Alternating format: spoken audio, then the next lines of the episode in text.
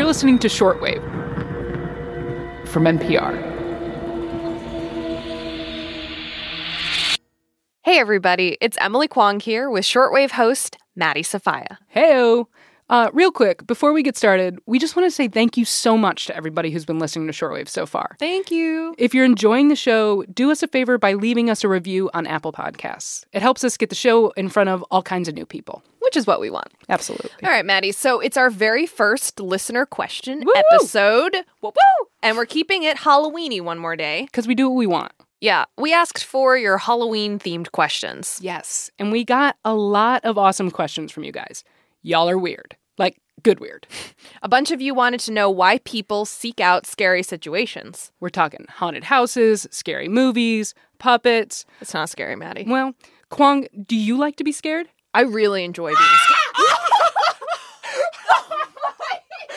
Oh yes! you are the worst. This is planned. You said you liked it. I do like it. Why am I smiling so big? So we did plant our producer Brit Hanson in the corner hiding to pop up, and now Emily Kwong is on the ground. Honestly, that was the best thing we've ever done. All right, moving on. All right. So one person who, like you, also loves scary stuff is our listener, Charlotte Decker. Hey, Shortwave. So, October is my favorite time of year, and I tend to get into the Halloween spirit by doing things like watching lots of horror films and going to haunted houses.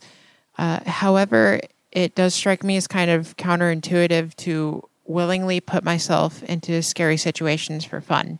So, I was wondering if uh, you would be able to shed some light on what exactly is behind this psychological drive that's shared by myself and others this time of year to willfully scare ourselves as a form of entertainment?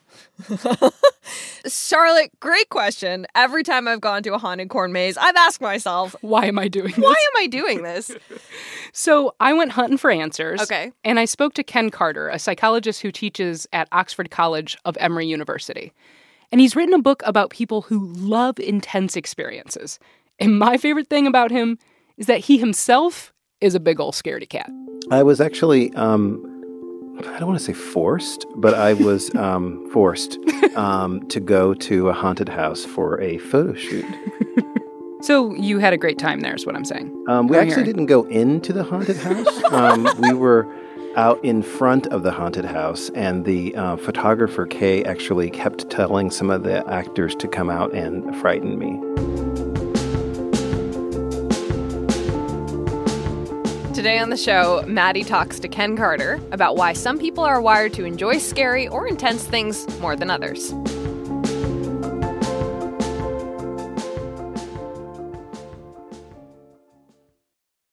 All right, Maddie, so what did Ken have to say about Charlotte's question? Okay, so the first thing he told me is that Charlotte is probably a person that's called a high sensation seeker. Mm, what's that? Basically, it's people that crave intense experiences that they're willing to take like physical or social risks to have those experiences. And how can you tell if someone is a high sensation seeker or not? So there are like four things that kind of factor into that. And that's how much you like really thrilling experiences, like our listener Charlotte, who likes haunted houses, how much you're willing to seek out new experiences, stuff you've never experienced before, how much you can tolerate boredom, and how much you're willing to be like wild and unrestrained. The people that are the high sensation seekers, these are the people who can really tame chaos. Um, and there's some physiological traits to them um, that make that easier for them, actually. Right. So tell me about some of the differences between people like Charlotte, who like scary stuff, versus people like you, who don't like being scared. Yeah, so you're probably familiar with sort of the fight or flight response. Yes. Um, and so uh, cortisol is one of the uh, hormones that's sort of responsible for um, getting us ready to fight, flee, or freeze in those situations. Uh, I prefer freezing. Yeah, I'm more of Um, a flyer myself. You're a flyer? Gotta go. I'm definitely not going to fight, and if I'm going to fight, I'm going to bite. But keep going. and so what, what, what we find is that there are some people um, that are high sensation seekers. Um, they don't produce that much cortisol in those situations. So they um, we, we think about them being adrenaline junkies, but what they do produce more of is dopamine, which is that um, neurotransmitter that's associated with pleasure. So the folks that like scary stuff Mm-hmm. have kind of a less of a stress response during the scary stuff and more of a like, this is fun response. Absolutely, absolutely. And then the low sensation seekers, on the other hand, um, they're producing more cortisol, so they're they're actually getting their body ready to fight the danger, and they're probably not producing that much dopamine, so that they are sort of seeing it as a dangerous kind of thing. Um, there's another sort of layer to it, which is there are two different systems in your body that sort of respond to the things around you. One's called the behavioral inhibition system and the other is the behavioral activation system. And these are sort of like traffic lights um, that sort of respond to things around you. The behavioral inhibition system says, oh, this is something that's possibly dangerous and bad and tells you to stop. And the behavior activation system tells you this is something's good, approach it.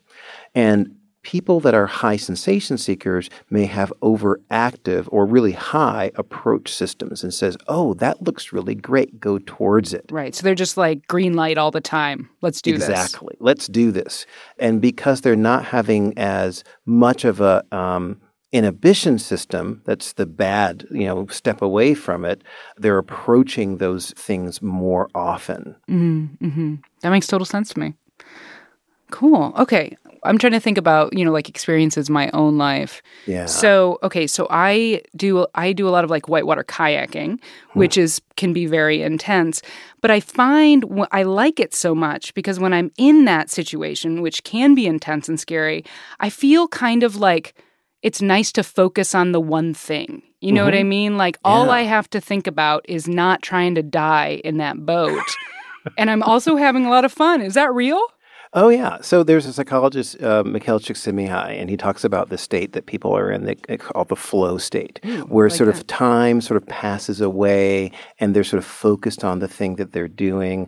And high sensation seekers sort of love to get into that flow state. When you're doing that, you know, whitewater rafting, it's like your body knows what to do. And so a lot of people feel like a lot of times that these high sensation seekers do these reckless things interestingly, sometimes they don't perceive the things that they do as reckless because their body's telling them that it doesn't feel dangerous.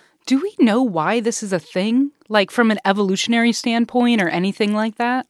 You know, we, we kind of need them. Um, you know, we need them as first responders, right? And so we want people who can save us during certain times. You you want a high sensation seeker in the cockpit of an airplane during an emergency. You do not want someone like me um, working in an emergency room. I would be overwhelmed with all of the chaos. Luckily, when there are emergencies that happen, training can kick in for a lot of people. But you know, there there are some advantages to having high sensation seekers around us for sure. So, okay, is Charlotte always going to be a thrill seeker or does this change with age? Like, is she going to grow out of this? Yeah. So what I've been finding is that um, the research suggests that high sensation seeking tends to peak um, in adolescence, which probably explains why a lot of the videos that you see on online are uh, people in adolescence doing these kinds of things. Oh. Yeah, um, but there are some things that that may be environmental that can influence that. Um, there's something that a lot of the people I've been talking to um, say that that I call anchors, which are people that sort of pull them back from their high sensation seeking things, and these can be either family members or when people have kids. I talked to one woman that said that she loves going skydiving, but her husband reminds her that she has kids who would like for them to continue to have a mom and that maybe she shouldn't skydive as much as she would want to. And so those individuals may decide not to do as many of those kinds of things. So, you know, th- there may be some changes in terms of biological kinds of things that may um, make people not be as sensation seeking as they get older biologically and also maybe even sort of environmentally. This is fascinating. It really is. Uh, thanks for bringing this in, Maddie. Well, thanks, Charlotte, who made this all happen. Charlotte, we appreciate you. And yeah, Ken Carter is a riot. His new book is called Buzz Inside the Minds of Thrill Seekers, Daredevils, and Adrenaline Junkies.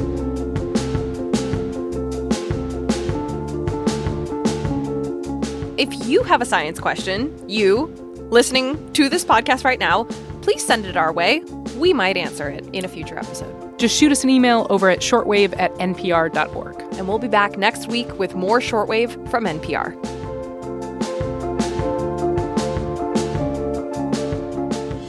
This week's episodes of Shortwave were produced by Brett Baughman, Rebecca Ramirez, and Brit Hanson, and edited by Viet Le.